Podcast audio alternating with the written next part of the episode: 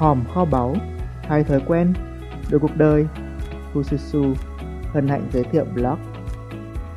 Chọn trường hay chọn đường, chọn lối hay chọn khối. Mỗi năm, cứ đến thời điểm này, rất nhiều bạn lại tin tưởng gửi cho tôi những băn khoăn về chọn trường và định hướng tương lai. Trong đó ấn tượng nhất vẫn là câu hỏi Anh ơi, em nên theo bố mẹ hay là theo mình ạ? À? Nó làm tôi nhớ lại một sai lầm lớn của mình trước kia. Chọn trường, người lớn luôn đúng. Dù 20 năm đã trôi qua, nhưng tôi vẫn còn nhớ như in cái lúc mình bị đẩy vào căn phòng ấy. Một thủ lãnh, 40 môn đồ, tất cả là 82 con mắt dò xét. À, 84 chứ, nếu tính cả chú Thạch Sung trên trần nhà. Vâng, đó là ngày đầu tiên tôi vào lớp 1. Thật là tuyệt, tôi đã được học nhiều thứ mới mẻ. Trong đó ấn tượng nhất là lúc khám phá thêm công dụng mới của thước kẻ khi nó nằm trong tay cô giáo. Từ đó tôi được khắc sâu bài học đắt giá của môn phái trường học. Người lớn luôn đúng. Khi có bạn nói leo, cả lớp cười một trận ra trò, tôi gật gù sung sướng. Đúng là mỗi ngày đi học là một ngày vui. Tôi rất hâm mộ sự tự tin bá đạo của bạn ấy, nhưng kết cục là bạn ấy đã được cô giáo tặng cho tuyệt chiêu thước kẻ đại pháp. Còn chúng tôi được thưởng thêm bài học sâu sắc về việc tôn trọng người lớn.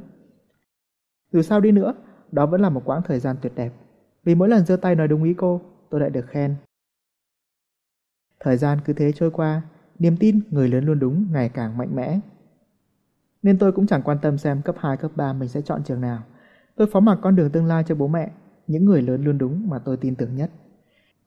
Đẹp nhất có lẽ là quãng thời gian tôi học cấp 2. Tôi vô tư, hồn nhiên và bắt đầu biết tới quán điện tử. Cũng may nhờ một vài mẹo nhỏ mà tôi dù chơi nhiều nhưng điểm số trên lớp vẫn thuộc hạng tốt.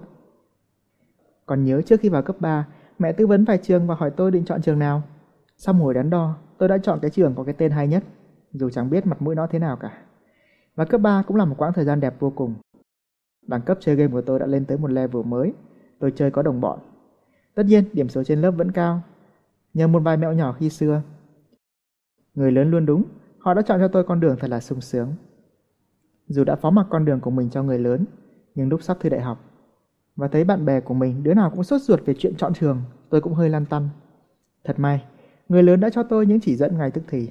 Ngày này hot này, nhà mình có ô dù, ra trường có việc con. Kết hợp với những con số biết nói về tỷ lệ thất nghiệp thời ấy, tôi không thể cưỡng lại được lời mời chào hấp dẫn đó. Vậy là tôi bỏ game, dốc hết tâm sức để vào bằng được cái trường cực hot mà điểm cũng cực cao ấy. Cuối cùng, tôi cũng làm được với thành tích tuy không cao, nhưng ối đứa cũng phải ngước nhìn, 28 trên 30. Phân thưởng của tôi là một chiếc xe máy, khuyến mại thêm vài tuần nghỉ ngơi ở thành phố biển Hải Phòng để tận hưởng cảm giác chiến thắng và tập lái xe. Tôi không muốn chiếc xe máy lại bị thương tật đầy mình như chiếc xe đạp mới mua ngày xưa. Chọn trường, trường học và trường đời. Cuộc sống cứ thế trôi qua êm đềm, cho tới khi tôi trở thành một sinh viên năm 2 năng động.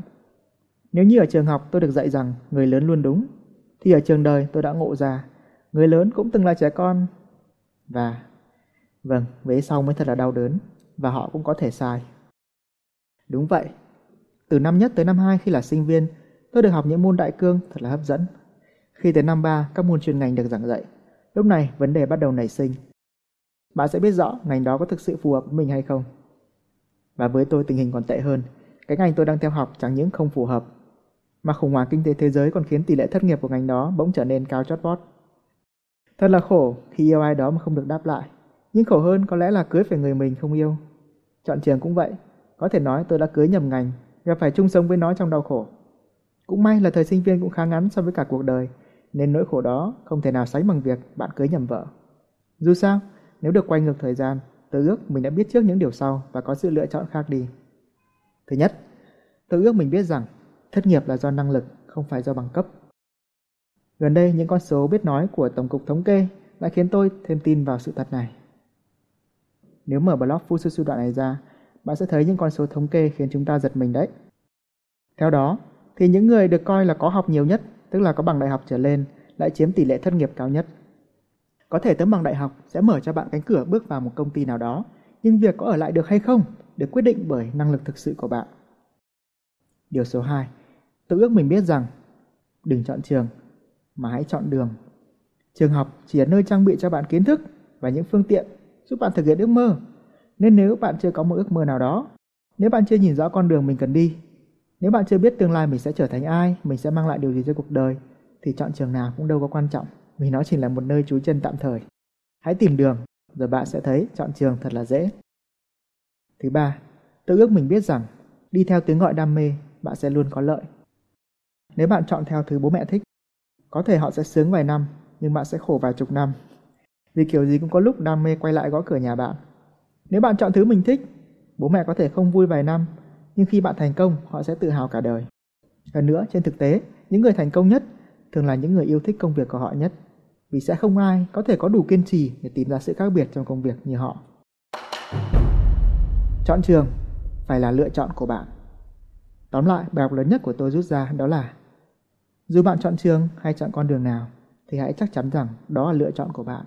Vì khi bạn làm chủ lựa chọn của mình, nếu lựa chọn đó sai, bạn sẽ chẳng trách được ai. Khi không trách được ai, bạn sẽ nhận trách nhiệm về mình và người ta gọi đó là sự trưởng thành qua thất bại.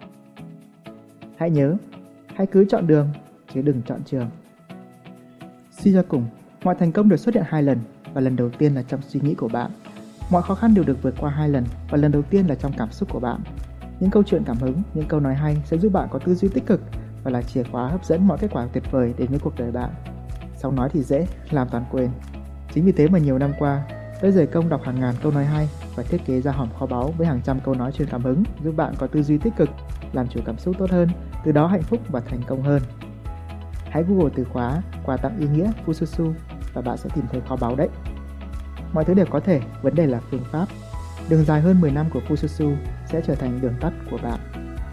Mong tin tốt lành, Fususu, Nguyễn Chu Nam Phương